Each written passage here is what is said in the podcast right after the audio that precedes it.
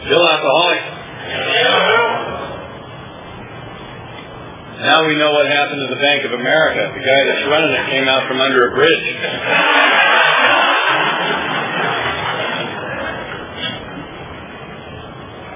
Amazing the stuff you learn in AA, isn't it?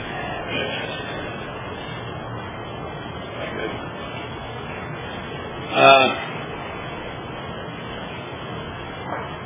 this is what happens when you don't say no to AA requests. You end up in Visalia.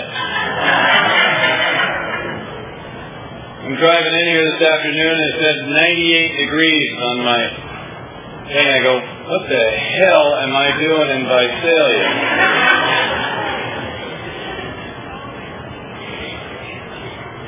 Sometimes it's Hawaii. Today it's Visalia.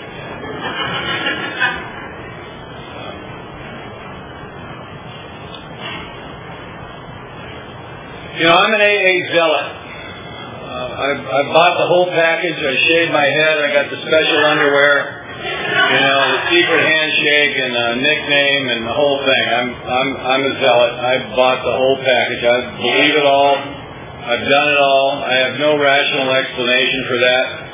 My previous history before getting to AA would not lead you to believe that I would jump into it with both feet and just live it for the rest of my life, but here I am. Uh, my sobriety date March the 27th, 1985. And uh, I have never been bored in AA. In 27 years, I have never been bored. I've been pissed off, and I've been hurt and injured, and I've been treated poorly on many occasions. But I've never been bored. I can tell you, if you're sitting here tonight in this AA meeting and you're bored, it truly is because you are boring. This is better than any reality television show you'll ever see. I mean, you could stay sober around here for a long time on just the stories alone. You know? I'm sure you have an Alano Club around here. You know, whenever you're bored, just go to the Alano Club and sit back and watch the show. You know, just watch the show. It's incredible. You know, a couple of things happened to me that I feel really lucky about. Um, when I got here, I was like anybody else that gets to Alcoholics Anonymous. I did not want to be here. This was not my choice. I ended up here. Um, but really quickly, within a couple of days, I just liked it. You know, I mean, I can remember driving home after a meeting. It was either the first meeting or second meeting, one of the early meetings I went to. And it was one of these crazy meetings. It was called the Gong Show. And this is the Hermosa Beach Alano Club on Friday night. A lot of people say it really wasn't an AA meeting. It probably wasn't. You know, I mean, it was totally politically incorrect. And everybody was acting crazy. And it was a big Friday night meeting. People were dressed up and they all had their girls with them. And other guys are looking for girls. And and it was just. I'm standing in the back of the room trying to be cool. You ever tried to be cool in AA? It's impossible. Matter of fact, my friend Scott Redmond used to say that Alcoholics Anonymous has offered me a level of lameness that I did not know was available. You know, I mean, this is a new paradigm of stupid. You know, it's like you know, so I'm, but I'm back there like everybody else, trying to be cool, right? And I'm watching this show, and I remember distinctly driving home thinking to myself, this may not be so bad. Because I was laughing. It made, you made me laugh. And like many people talk about, I hadn't really laughed really hard in a long time. And you were funny. And I got the joke. And, and not everybody does. Not everybody gets the joke. Not everybody gets here and likes it. You know? I had a guy not long ago call me up on the phone, and I've watched this guy come in and out of AA for, God, 10 or 15 years. Painful to watch. And he calls me up and he goes, you know, Bill, I don't know what to do. And I go, what's the matter? He goes, I just can't stand the meetings. I just hate them. What should I do? I, I sat and I thought, and I go, man, I don't know, man. I don't know. I guess you can make yourself go for a while, but, but I said, answer me this. How come you don't like them? What is it about it that is so painful to you? And you couldn't really give me a clear answer, you know. But you know what it is now that I think about it, as, some time has gone by, is you, you can't hear the music. All he hears is, is the words. And I, I don't know about you, but what I get in touch with, especially in my home group on Monday nights, is that I'm sitting in a room full of people whose lives have been saved. There's a lot of energy around that. You know, there's people that literally have been born again. I mean, the rest of the world is trying to get born again. We're just sitting around here trying to figure out what the hell happened. You know? Isn't that true? I was sitting with a really pretty high-powered AA guru some years ago. I mean, not an AA guru, but an Indian guru, a guy from India. And I, was going and listening to him, and after he gave a talk to a bunch of people, there was two or three of us that were sitting around with him in this back room, just sitting and talking, and he looked at me uh, and he starts laughing, and I said, what are you laughing at? And he goes, I just love you alcoholics and drug addicts. And I said, why is that? He goes, well, the rest of them out there are trying to get awakened. You're just trying to figure out what the hell happened. You know? and he was sincere about that. I think that's true about us. We have been awakened. And we're just lame enough that we don't pick up on that, you know. We're just going to another meeting, you know. The second thing that happened to me that I think I was very lucky, just pure luck, is I asked a man to help me, and he invited me right into his home. Was outside of a meeting, and I, I asked him, I said, you know, I, I need to get a sponsor. It's been a couple of weeks. I've been paying around meetings. And I asked him for help, and he says, you know, read the doctor's opinion and make notes in the margin of what you agree with and what you don't. Be at my house Thursday at 5 o'clock, and we'll go over it and we'll discuss it. Now, I thought you were all doing this. I, I thought this is what every, how would I know any different? I, you know, I, I didn't know. I didn't know that there were people you could go up and ask them and they'd say, well, yeah, sure, read the book. If you run into a problem, give me a call.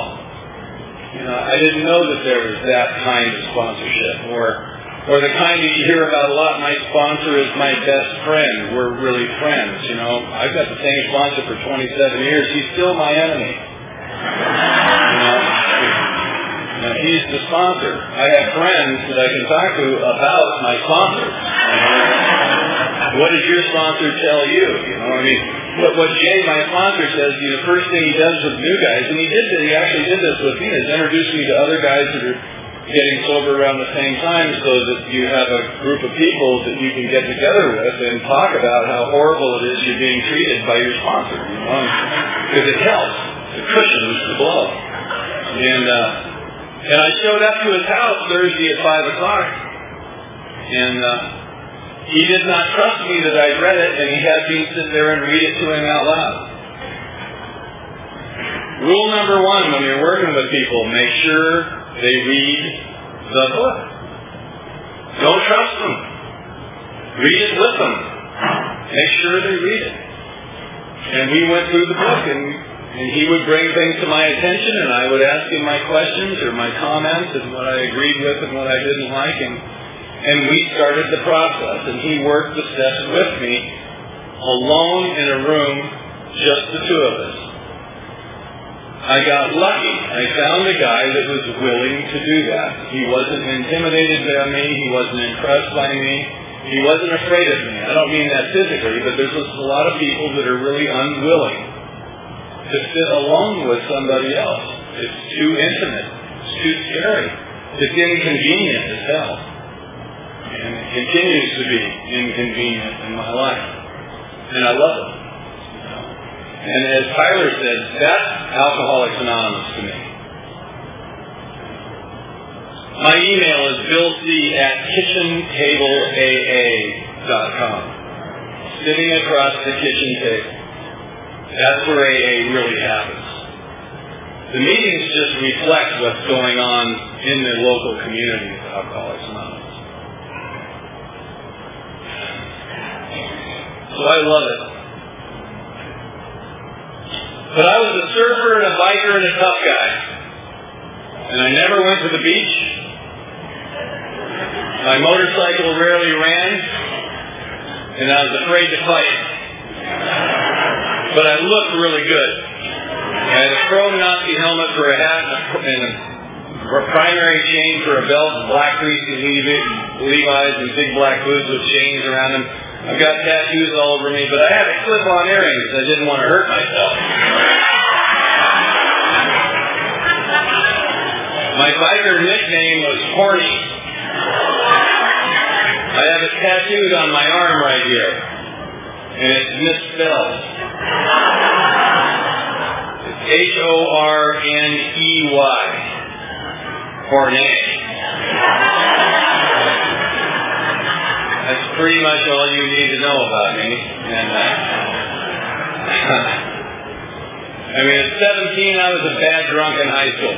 Every one of us tells the same story. We all tell the same story. I mean, the events of, the story can be different in the area, the culture, what we do and don't do. Some of us are outgoing, some of us are introverted, some of us are out in the street all the time, others of us are hiding in the bathroom for 20 years or so. You know, some of us have virtually no social skills at all when we get here, you know. And uh, but we all tell the same story in that we talk about long before we ever drank, we didn't feel part of. We all say that. We all talk about feeling disconnected, not part of, and you know, the aliens had dropped us off. We're waiting for the mothership to return. You know, we have a cute way of describing it, but everyone tells that story. And we talk about that experience like it's unique, like it only happens to us. The reason all of us tell that story is because every kid feels like that. Every kid feels like that. The difference between us and them is that we medicated that feeling and we never grew out of it. And when we get to Alcoholics Anonymous, we are the same kid. I was 37 years old when I got here, and on a good day, I had the emotional development of a 16 year old, and that kid was not an honor student. He was the one with a bit of a problem with authority. That kid. Remember that kid? The, the lad with the big jacket and the slouch and the sneer and the foul mouth and the bad attitude. That kid. I was 17. I'm walking around carrying a gun. At 17, I'd already been to jail. At 17. Started drinking seriously at 15. You know, before that, you chip away at it. But, you know, within a couple of years, I was this monster. You know, I mean, I, the truth is, I wasn't very nice even before then. But, but we all tell that story. And usually, when we tell the story about being disconnected, we'll say stuff like, "I had the ism long before I drank." We say things like, "I had alcoholic thinking," as if there is such a thing. I mean, you can repeat stuff around here, and people will just start repeating it like it's real. Like, alcoholic, oh, I got alcoholic thinking. Hey, that's my problem, alcoholic thinking. You know, the only place you ever hear that term alcoholic thinking is in Alcoholics Anonymous. No one else ever uses that term. You know what the professional community says about us?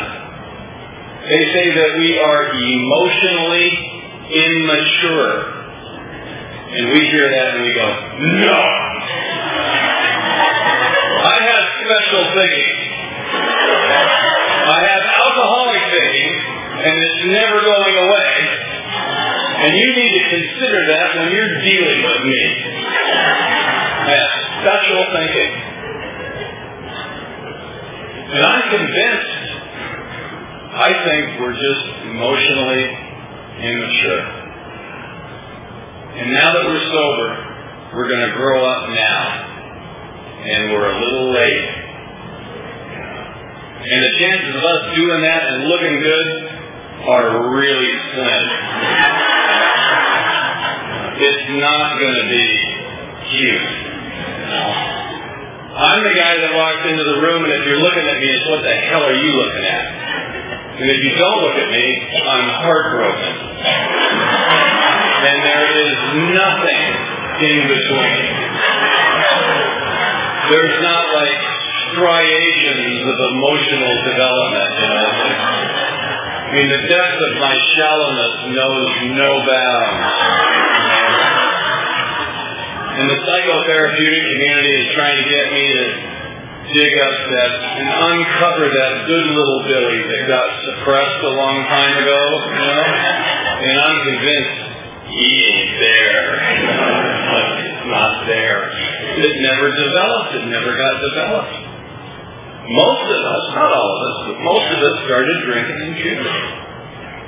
You know, some people at 10, 11. A lot of us at 12, 13. Most of us 14, 15, 16 right when we're growing up, right in the middle of it all. And part of the story we tell is we feel this disaffected, this disconnect from society, from our family, and we have a couple of pops and it all goes away.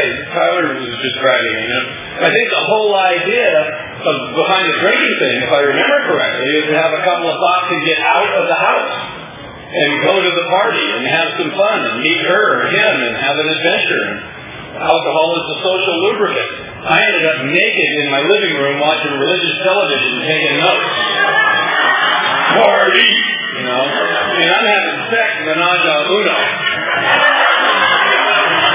There's no one else in the room. You know? We're partying with Billy now. It's getting serious. The next time you see some guy come walking in and he says, I'm just a party kind of guy, ask him how many other people were at the party.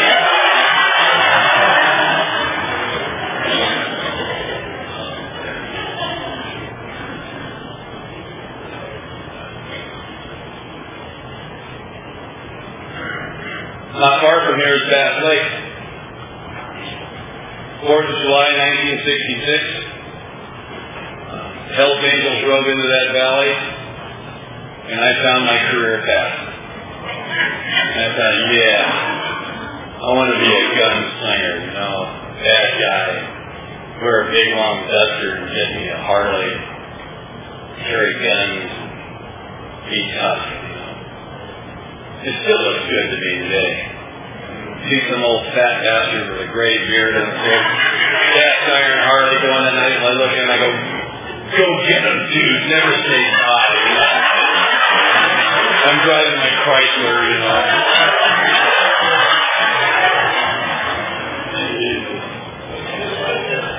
We just love the dark side, don't we? It never goes away either. I'm always looking over there on that side of the railroad tracks, just kind of keeping an eye on it. You never know. Kind of fun over there. That weekend I met her. And she lived in Oregon and was supposed to take the bus back, and I drove her back myself. We went up there to grow our own. And it was the 60s. You'll hear Pete, It was a great time to be getting high. It was just incredible. Absolutely incredible. Every decade since is one of the PS, you know? I mean, the road from LA to San Francisco is the road to Nirvana, and Golden Gate Park was the center of the universe. They weren't eating hitchhikers yet, so it was safe to travel. The young ladies were discovering their sexuality, and we were helping them as best we could. You'll hear people say, I wouldn't trade my worst day sober for my best day drunk. I wouldn't trade 66 and 67 for anything. From what I understand, it was a real hoot.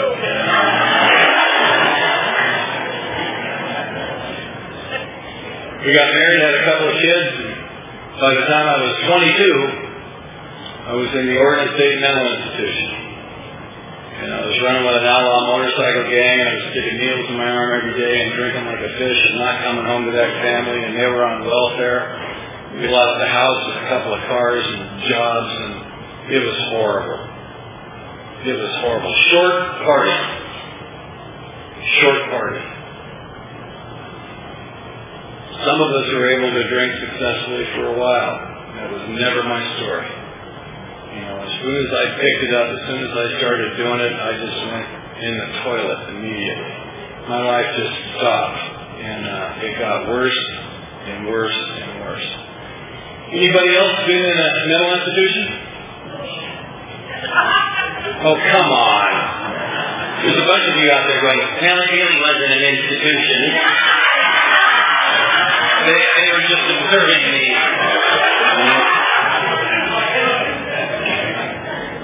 Well, you can count AA as kind of an institution, you know.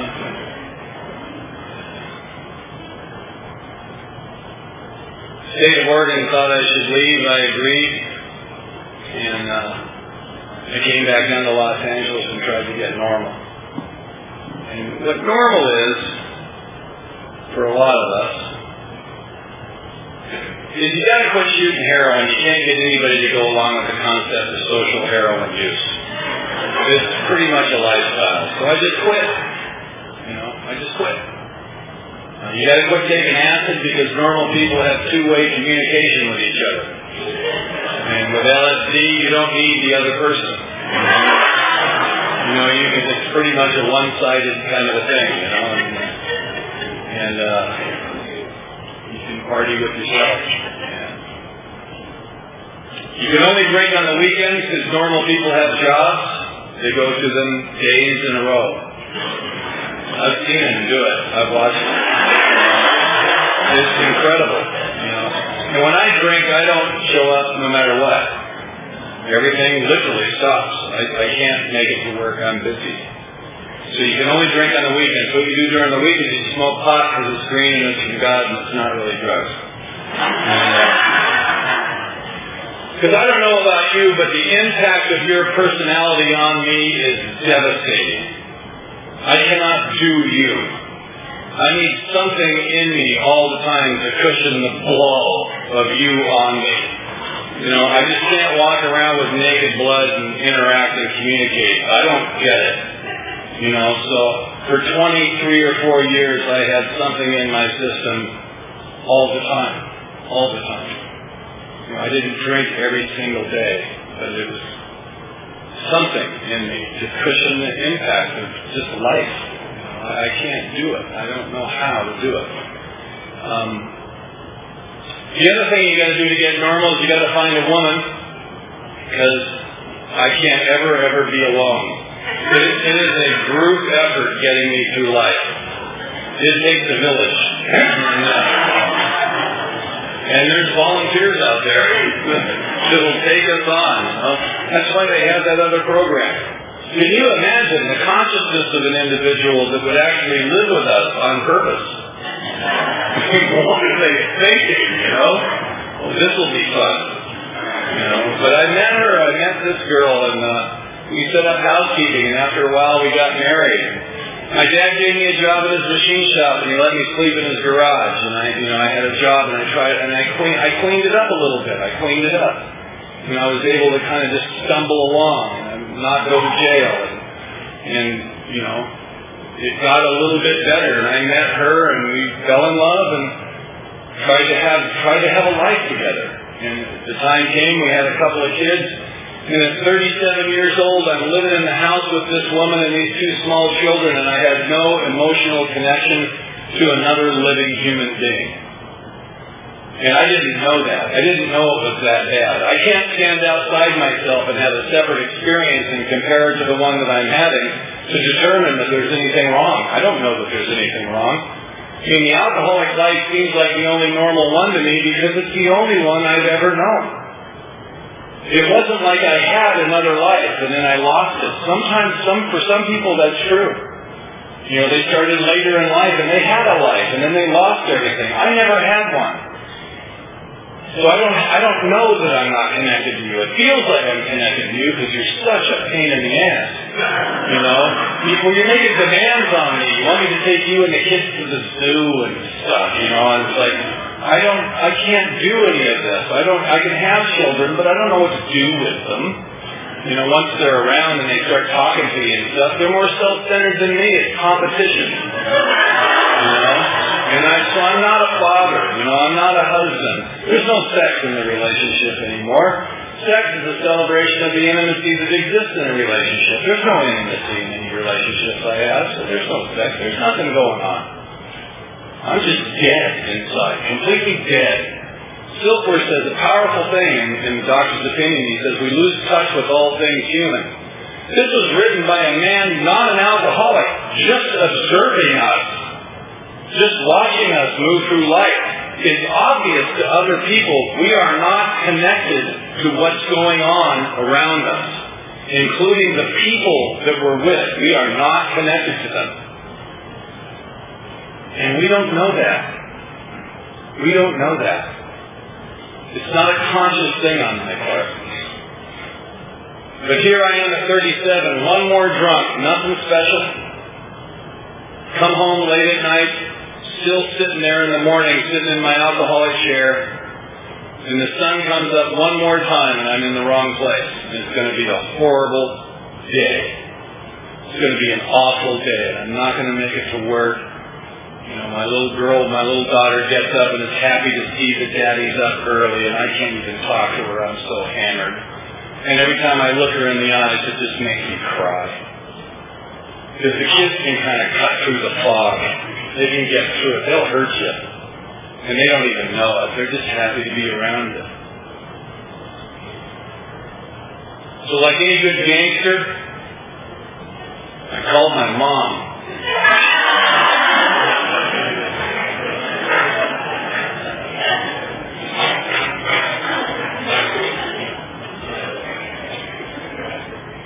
My mother had been in Al-Anon for 30 years at this time. My dad got sober when I was six years old, so on top of all my other problems, I was raised in an AA house. There's nothing worse than living in a house with two people with clear eyes that know exactly what's going on in your head. Not good. Not good. Al-Anons were efficient and prepared. And she got there quickly, within a half an hour, because you know what happens. If we lay down and take a nap for half an hour, everything changes. You wouldn't want to rush into anything. You know? And she came and got me, and she took me to Costa Mesa and checked me into a place called Starting Point. And I was in there for 35 days. I went to my first shrink when I was 13 years old because I had rage. Not anger, rage. Double over, fall on the floor in a ball, bile come up from the stomach into the throat, veins throbbing, fist into walls, head into the walls, rage at the injustice of it all. I have no idea where that came from, but I had it when I was really young.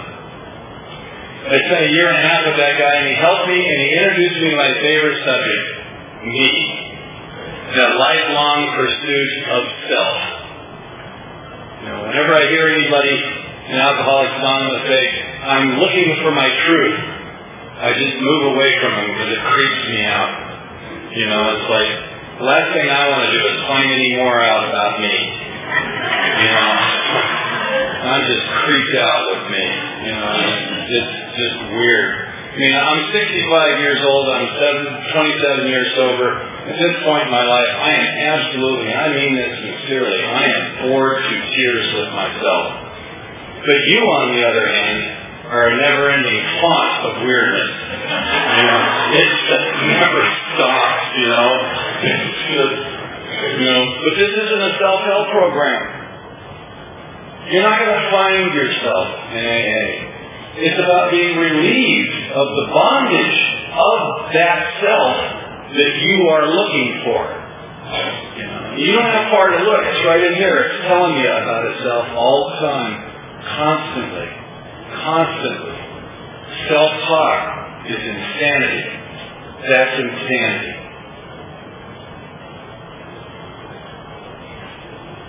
But I was into it. I went to a mental institution twice, and this was a barbed wire on the top of the fence lockdown mental institution. It's where Ken Kesey worked when he wrote Cuckoo's Nest. The ward that I was on is where they filmed that movie. The reason I tell you that is not to brag, but some people went to college. That's all I got. this is it, man, you know. It's, it. That's my graduate school. You know, AA is my graduate school. I spent two and a half years in group therapy at one time. I've been to several other strengths and therapists over the years. I've been consulted and Rolfed and primal scream. I know more about myself than it's safe to know. So while I was in this recovery program for 35 days, they made me wear a sign around my neck. I had to make the sign. We made it in crafts. Little rectangular piece of cardboard with a string that went through it, and it said, I am not a counselor. Because evidently there was some confusion about that.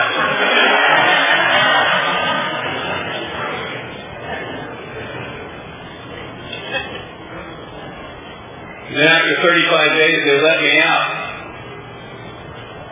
He just let us out, they? Like we're okay. Go for it, multiply. Where do we end up? Like Tyler said, here. Alcoholics Anonymous, the world's aftercare program, and it's linoleum floors and metal folding chairs for the rest of our natural lives. You know, there's no referrals from AA. Did you know that? There's no place you go where you walk in and you say to them, I'm from AA. They sent me here. that place doesn't exist. You know, we are the counselors.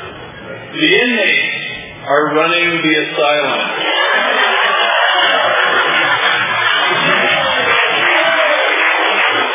Stop and think about this. I've been married three times and people ask me if the relationship is like. I give it to them. I figure, hell, you can't hurt them. They're in AA, you know? Plus the fact, whatever advice I give them could not possibly be worse than what they're planning on doing anyway.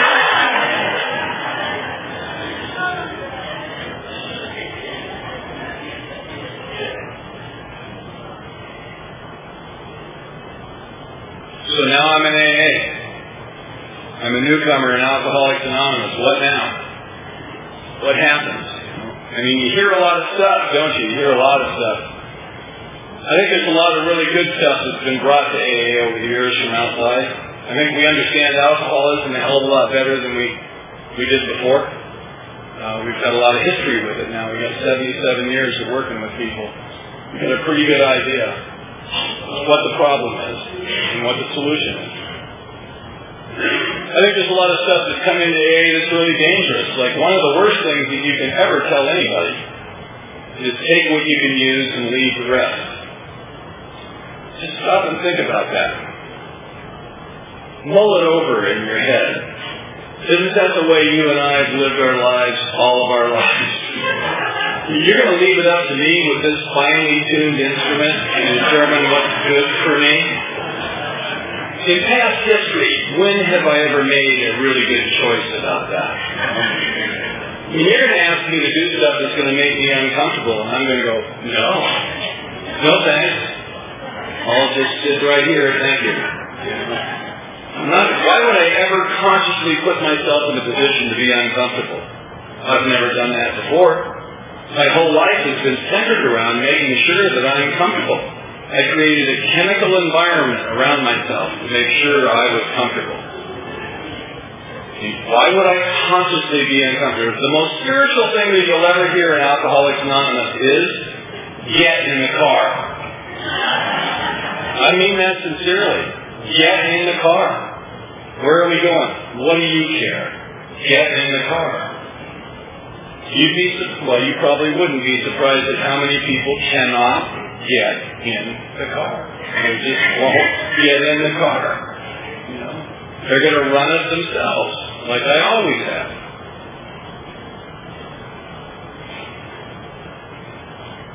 My sponsor said a couple of things to me early on. He said, my job as your sponsor is to guide you through the process of the 12 steps, that you might find a power greater than yourself that will solve your problems. I would be happy to sit here and listen to what you think your problems are, so that you will not share about them in the meetings. The meetings are for recovery from alcoholism, not about how your day went. And I informed him, I said, you know, down there at the Alano Club, they're breaking that rule right and left. Uh, should we go tell them? He said, no, he says, AA is a safe place. You can go there and do pretty much whatever you want, share about whatever you want. Nobody can stop you. There's no rules. It's a safe place. That's what you want to do. I'm describing to you my AA. Thank God I found somebody to work with me that didn't buy into this crap that we don't give advice or express opinions. If we didn't do those two things, we wouldn't have anything to say to each other. And I'm a newcomer in AA. I need some good advice. I do not need people quoting page numbers at me. It means nothing to me. I won't read it anyway, and if I did, I probably wouldn't get it.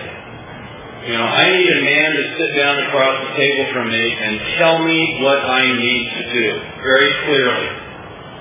And I was lucky. I found a guy. Example. I'm two, three months sober. My wife comes home and she says, I'd like you to stay home on Tuesday night and watch the children so that I can go to an Al-Anon meeting. And it pissed me off. I just looked at her and I said, at the top of my lungs, I said, I don't babysit. I couldn't believe she even asked me that. And I stormed out of the house. That's who got here. That's the guy. I made the mistake of telling my sponsor. He rarely yelled at me. He's not a yeller. You know, he's not a finger pointer, not a finger in the chest guy. You know, I don't know too many of those people. I suppose they're actually around, but I think it's more the way we take it than the way that it's delivered, really. And he informed me, he said, it's not babysitting, they're your children. This was news to me. This was another way to look at the situation. I had never considered that, you know. He says, now you go back there with a smile on your face. You tell your wife you'd be happy to watch the children on Tuesday night while she tries to find recovery in the Al-Anon family groups. So I went back home and I went, ain't you happy? well, the first Tuesday night rolls around, my little boy is like a year old. I don't know what I thought he was going to do. He just passed out, you know. And the little girl was three, you know, she, we watched TV we talked and we did some stuff, you know, and then the next week she didn't want to watch TV, we played some board games and things, and then, you know, one night I remember we were sitting outside just playing cash with each other, the summertime was still light out, and, and as time went on, I developed a relationship with this little girl who is now 30 years old, teaching fifth grade in elementary school, and she just gave me my first grandchild. And she still sits on her daddy's lap. I love her so passionately sometimes it scares me. And I started to have a relationship with her. My wife came home one night, she says, hey, I'm not going to my Al-Anon meeting. I said, well, you better go somewhere. This is my night with the kids.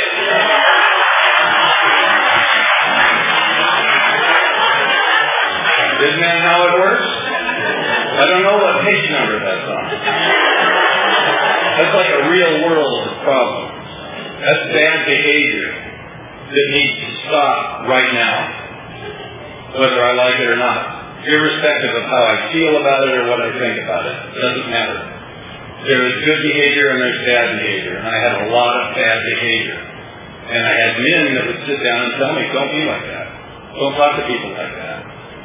You know, don't stand so close. You know, don't stick your finger out. You're six foot five and weigh damn near 300 pounds. You know, sit down and smile when you're speaking to people. You're scary. You know, I actually told you that. It really, it's really scaring the shit out of me right now.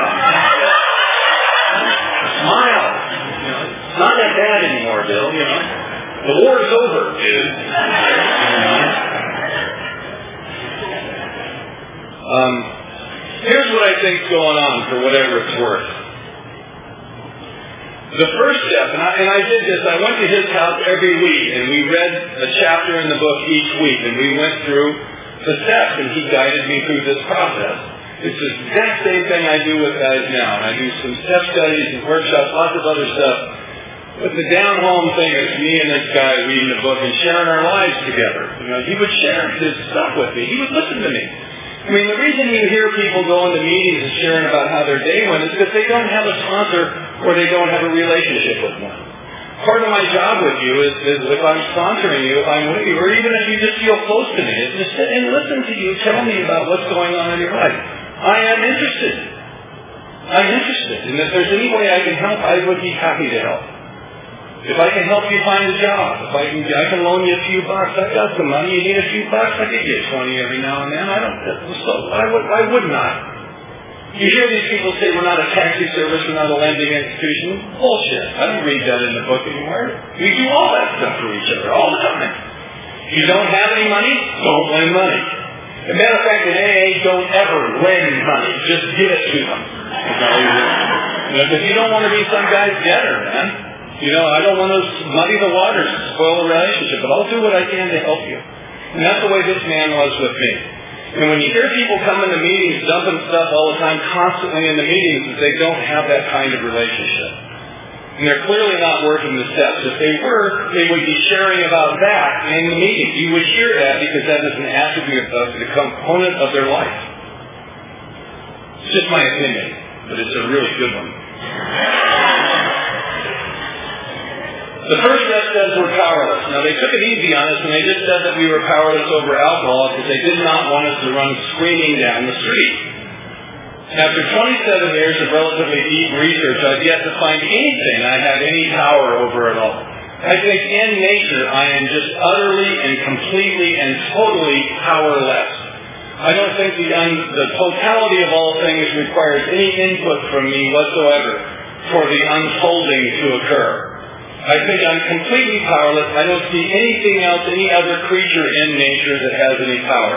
They simply seem to do what they do. I mean, the lion eats the lamb every time.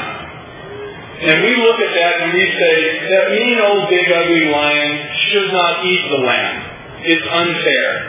The cute little lamb, you know, and yet the lion continues to eat the lamb. And we think it's wrong and we suffer over that. So we make up parables and we say, there will come a time in the future when things are good because they're really bad right now. Where the lion will lay down with the lamb and that behavior will stop. If that day comes, I bet you that lamb will be nervous for eternity. It is the nature of the lion to eat the lamb, and there is no morality play in it. There's no good or bad. It's just the nature of each creature, fulfilling its nature. And we look at those things and we judge them, don't we? We look at things that happen to us and to other people, and we make judgments upon it. We say that's good and that's bad. That doesn't exist in nature. We create that. Things simply are. They are neither good nor bad. They simply are. And you and I, most all human beings, have a deep and profound trouble with that. We struggle with it. And when we have loss in our life, we feel the pain of the loss. Then we determine that it should not have occurred or that it was unfair. So now we have the pain of the loss and we've laid a layer of suffering over the top of that that will last much longer than the pain of the loss we will carry that suffering through us to the end of our lives, long after the pain of the loss is gone.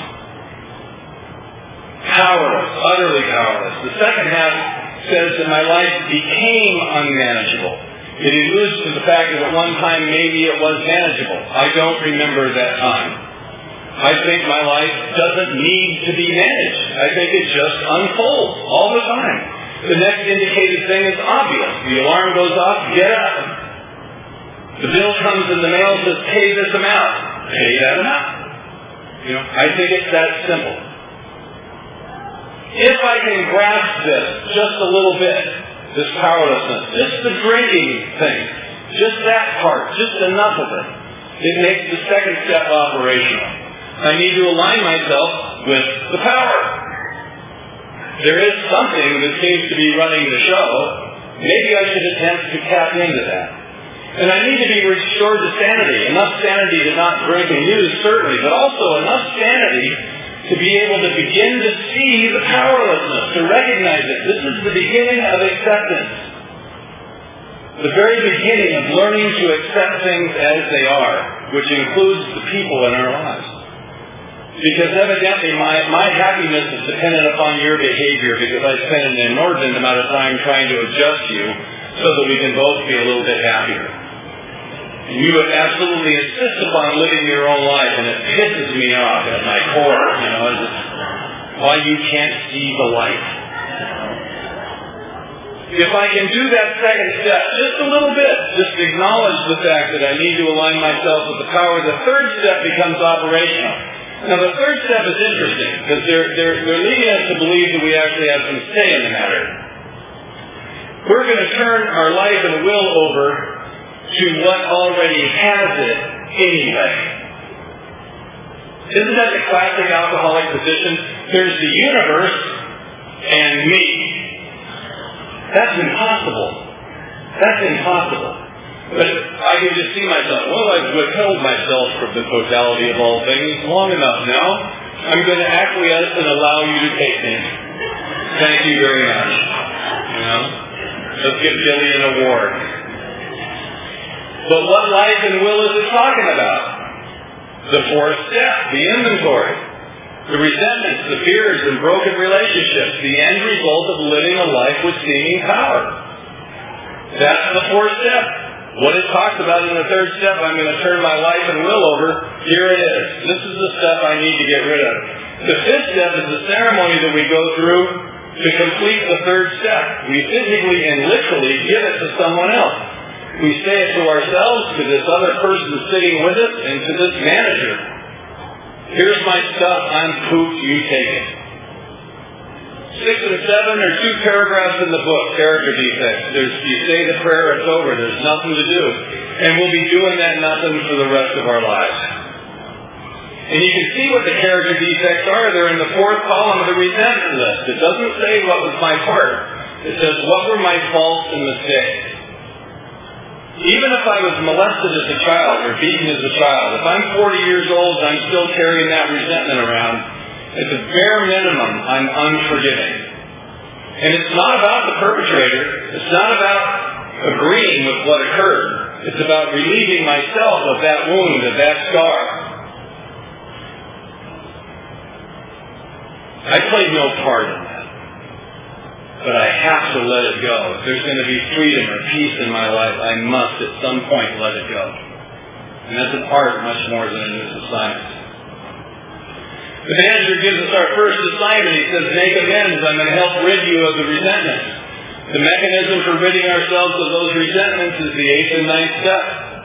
We go back to those people and we take it, we take responsibility for our faults and mistakes, whatever it might be. Now at the end of the ninth step, have I grown up?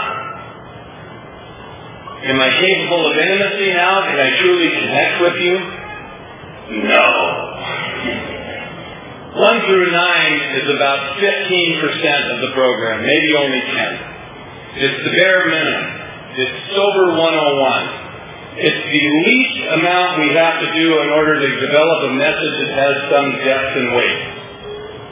In order to clear the decks for the real work that's going to begin to start now. And we suffer over 1 through 9, don't we? We have year-long workshops and 15-column expanded versions of the inventory, and there's people out there doing inventory after inventory after inventory. It's just another form of self-obsession. Have I done many inventories? Yeah, I have. You know, because I sponsor people. I'm always in the book, you know? I'm always doing workshops. I'm always part of stuff, so I'm always writing stuff down. I'm looking at myself a lot, more than I'd like to, really. But that's not the purpose of it, to me. 10, 11, and 12 people say are the maintenance steps. Maintain what? What have I got at the end of the ninth step that needs maintenance? Is this just about not drinking? I don't think so. I think it's about a lot more than that. I think Alcoholics Anonymous is the single most significant social movement of the 20th century. David Hawkins in his book Power versus Force talks about it, has touched the lives of 50% of the population of North America alone. Just North America. That's close to 300 million people. That is the significantly the, the most significant social movement of the 20th century. It doesn't even include the rest of the world. You know, they do a census every four or five years out of GSO to see how many people there are in AA. They figure there's like two and a half million. If you get into those statistics, which I have, if you if you look into how they develop those numbers, you come to understand they have no idea at all how many people are in AA. They're not even close. They say there's 150,000 meetings in AA. There could be four or 500,000 meetings. There certainly is more than two and a half million people, maybe four or five million, maybe more. They have no idea. How many meetings do you go to that aren't registered with New York? Any meeting that's not registered doesn't get counted and the people in it don't get counted. You take a sampling. There's people you'll hear around AA walking around how when we've lost our edge, that we used to have a 75% success rate, now it's less than 5. I'm here to report to you, I travel around AA a lot, and Alcoholics Anonymous is alive and well and as vibrant and as effective as it has ever been. It's better than it's ever been. It's better, I think. The children are coming now. Have you noticed? Have you seen them? Do you get them out here? The 15-year-olds and the 16-year-olds, do you? Move your heads up and down. Yes or no? Okay, just want to make sure you're awake. You know, the, the kids are coming. My home group is the Hermosa Beach Men's Stag. There's about a hundred guys in there. It's where the men are men and the sheep are nervous. You know, we're a badass right-wing AA group. We don't want to hear about how your day went. If you start sharing about your girlfriend, we'll just clap till you stop. You know, we're one of those guys. You know, half the room's gay, but we don't talk about that. You know, it's like. and a few years ago, the kids started showing up. They were always out in the parking lot, but they started coming into the meeting. And a few years ago, this kid, this 15-year-old kid, is taking a one-year birthday cake, and he's standing up at the head of the room, and it, it can be intimidating because we are judging you. We're not shy. we'll give you a written report afterwards of how you did. So this kid's standing up at the head of the room, and he's taking his cake. At the end of the talk, he, he gave the most right-wing talk I've ever heard. At the end of it, he was standing there pointing and yelling. He says, if you're sitting out there and you don't have a sponsor and you're not working the steps, may God have mercy on your soul. I went up and asked him to be my sponsor. And for weeks after that, we were walking around looking at each other going, may God have mercy on your soul. Recovery is available at all levels of our society now. It's available. It's part of the lexicon. It's part of the language. They make TV shows about it. I don't watch any of them because I live it. It's enough. You know, I don't need, you don't need to dramatize it. It's already dramatic and traumatic, you know. So how they can say that we've lost our edge, I don't get it. You know, and I don't agree with it. And, I, and it's not been my experience. 10, 11, and 12 is 85% of the program. It's where we live. It's where we live our lives. 10 is the continuing inventory process. It's about self-awareness as compared to self-obsession. If what happened to me when I, in March of 85 is I was awakened, the rest of the journey is to take that awakening and turn it into some kind of an awareness where I'm actually aware that I'm awake and maybe there's something I can do with this. Maybe there's a reason why I'm here. Maybe this isn't just for me to find myself. It's not a support group or a self-help group. Maybe it's not just about socializing, all of which occurs here. But maybe there's a reason I'm supposed to be here. Maybe there's a purpose behind it. I don't even need to know what it is. All I got to do is open my eyes and pay attention. And there's two things I live my life by. I try vigorously to live my life by these two things. One is get rid of caller ID, answer the phone, stop controlling the experience, have faith that whoever is calling me is supposed to be in my life, that it's not a mistake, that they're supposed to be there. I'm powerless. Let it happen. Let it happen. And this is how it happens. That's how they get a hold of us now. The second thing is you never say no. Why would you say no? Let it happen. Get in the car. Have faith that wherever you're being asked to go or to do or to say is what's supposed to happen. It's how he gets a hold of us. And I say to myself, I don't want to go to Visalia. go anyway. Go anyway. Who knows why I'm supposed to be here? I don't know. I don't care anymore. I love the energy of AA. I love being around it. I know now that when I get in the airplane or I get in the car, when I get there, I'm going to feel the power. And I feel it all the time. You know, I, I've become used to it, really. I'm on a liver transplant list. I spend a lot of time in the hospital, in and out. When I come here, you heal me. And I mean that. I can walk in here dragging ass and brain dead and meaning to tell, and by the end of the hour and a half, I just simply feel better. Just by being around the energy of people who are alive that should be dead. And I believe that. I can watch myself move through life. That's the 10th step. Paying attention, being mindful. The 11th step in meditation, which is not extra credit. It's in the step. In meditation, I can have the very real experience of watching my thoughts. I can sit and take a few deep breaths and focus on my breathing. And when my mind wanders away, which it always does, that's what minds do, I can catch it and bring it back to the breath. The question is, who's doing the catching? I'm not sure I have the answer for that, but I can tell you one thing by this experience, and anyone sitting in this room can have this experience. You come to understand at death you are not your thinking mind.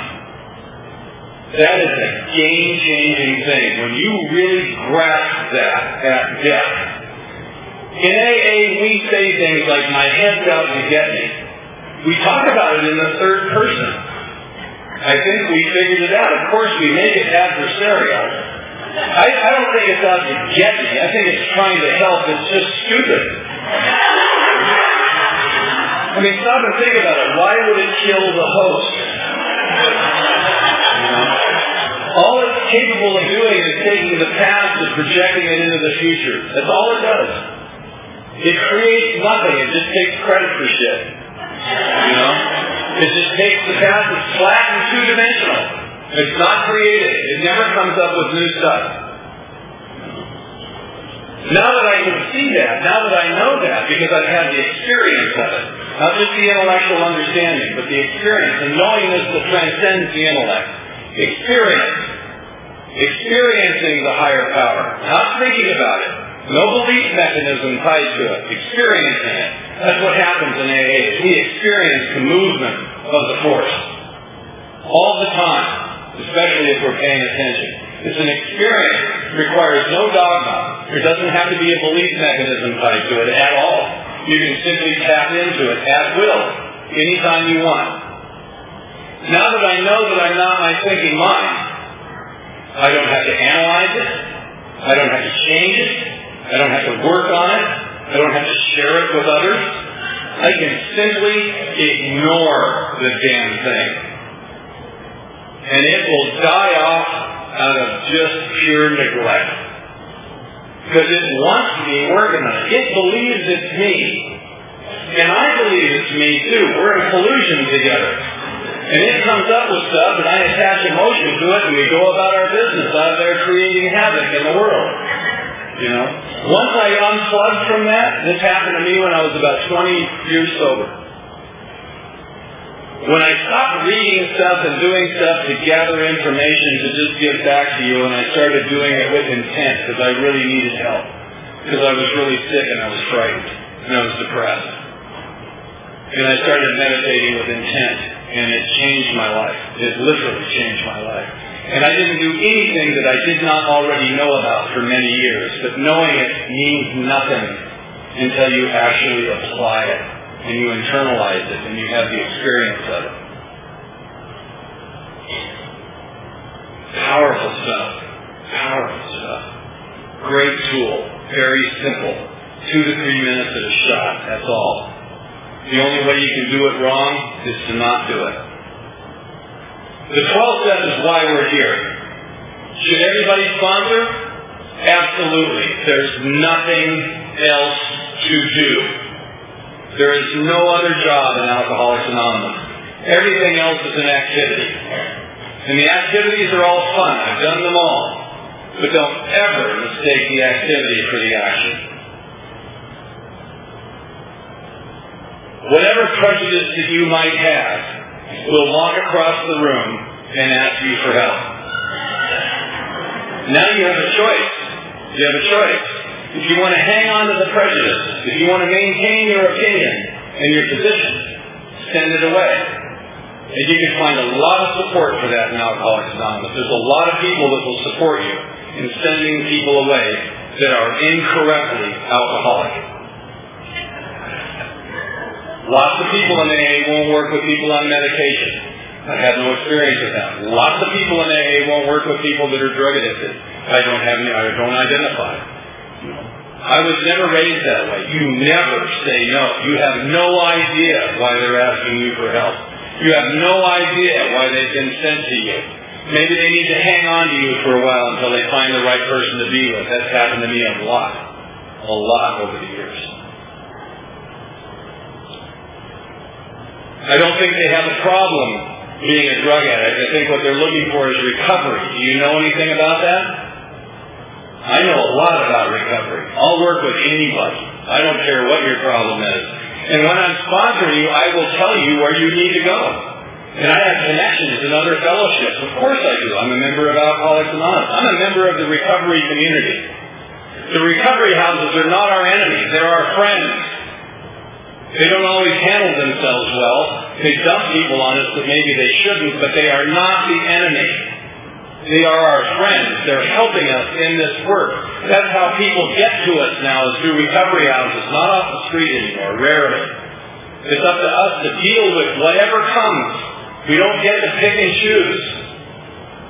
This is a spiritual program, not an intellectual one. It's just happening all the time. It's just flowing all the time. People's lives are saved here every day. And the vehicle that's used for that life saving is us. It's us. This guy walked up to me and asked me to sponsor me. He says, I think I should tell you that I'm gay. I said, wouldn't you rather have a gay sponsor? He looked right at me and he says, no, I don't have a problem being gay, but drinking is an issue.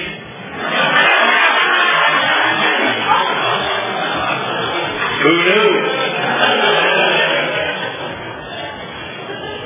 Guy walked up to me. I used to stand up here at these podiums and I would say, if you were on medication, that you weren't sober. Now, I didn't know anything about that, but I don't require knowledge to form an opinion. All I need to do is hear some of you say that stuff, and I want to feel like part of you, and I want to be a right-wing badass, so I just start repeating what you say to me. Without not, knowing that you're full of shit. You know, I, I don't know that sounds really good to me. You know, so I just take it up. So sure enough, this guy walks across the room and he says, I'm bipolar and I'm on medication. Will you sponsor me? Jeez. But you can't say no. You can't say no. It's a rule. You can't say no.